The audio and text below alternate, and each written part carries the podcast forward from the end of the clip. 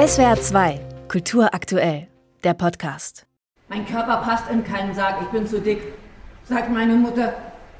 Nach meinem Tod soll meine Asche nicht in einer Urne aufbewahrt, sondern einfach über das offene Wasser zerstreut werden. Ausgesprochen wirken harte Worte meist noch härter. So auch bei der Bühnenfassung von Daniela Dröschers Roman Lügen über meine Mutter.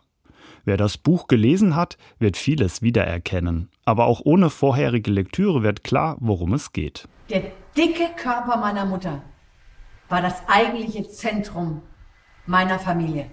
Ela wächst in einer Familie auf, in der das Körpergewicht der Mutter das alles beherrschende Thema ist. Der Vater macht das Aussehen seiner Frau für alles verantwortlich, was bei ihm schiefläuft. Gescheiterte Karriere, fehlende Anerkennung im Dorf und bei den Kollegen. Demütigungen und emotionale Gewalt sind an der Tagesordnung. Schau dich doch an, wie du aussiehst. Ich verlange von dir, dass du abnimmst. Und zwar sofort, sonst. Sonst was? Entweder du nimmst ab oder du kommst nicht mit in den Urlaub. Erzählt wird die Geschichte aus der Perspektive von Tochter Ela. Die will den Geheimnissen, Lügen und Wahrheiten ihrer Familie auf den Grund gehen. In meiner Familie gibt es so viele Geheimnisse, dass ich gar nicht weiß, wo ich anfangen soll.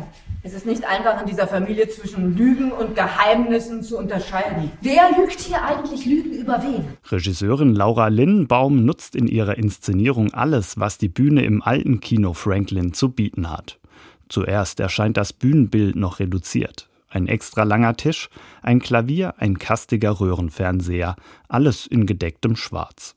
Im Laufe des Stückes kommen dann immer mehr Requisiten und Effekte dazu. Videoprojektionen von Liveaufnahmen, ein Fernseher mit Retro-Werbung für Abnehmpillen oder beige Wäscheberge, die vom Himmel fallen. Mit Antoinette Ulrich, Maria Munkert und Ragnar Pitoll bespielen drei Frauen in verschiedenen Lebensphasen die Bühne. Abwechselnd und auch gleichzeitig werden sie zu Vater, Mutter, Großeltern oder eben Tochter und Erzählerin Ela. Knapp zwei Stunden ohne Pause spielen, tanzen und rennen sie über die drehbare Bühne oder schweben an Stahlseilen in der Luft. Das geht physisch und schauspielerisch an die Grenzen. Deutlich wird dies auch bei einer zweieinhalb Minuten langen Aufzählung aller möglichen Diätvarianten. Friss die Hälfte, dann die andere Hälfte. Zwei Diäten nebeneinander, weil man von einer Diät nicht satt wird.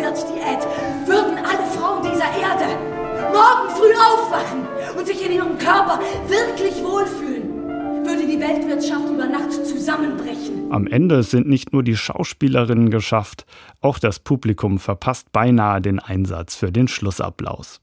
Als versehentlich wieder das Bühnenlicht angeht, der Saal aber dunkel bleibt.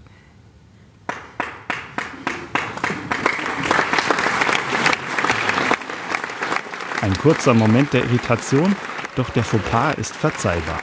Denn die Mannheimer Inszenierung fordert das Publikum, belohnt aber mit einem ergreifenden Theaterabend. Das liegt neben der klugen Inszenierung vor allem an den starken Schauspielleistungen. Zum Schlussapplaus holen Regieteam und Darstellerinnen schließlich eine strahlende Daniela Dröscher auf die Bühne.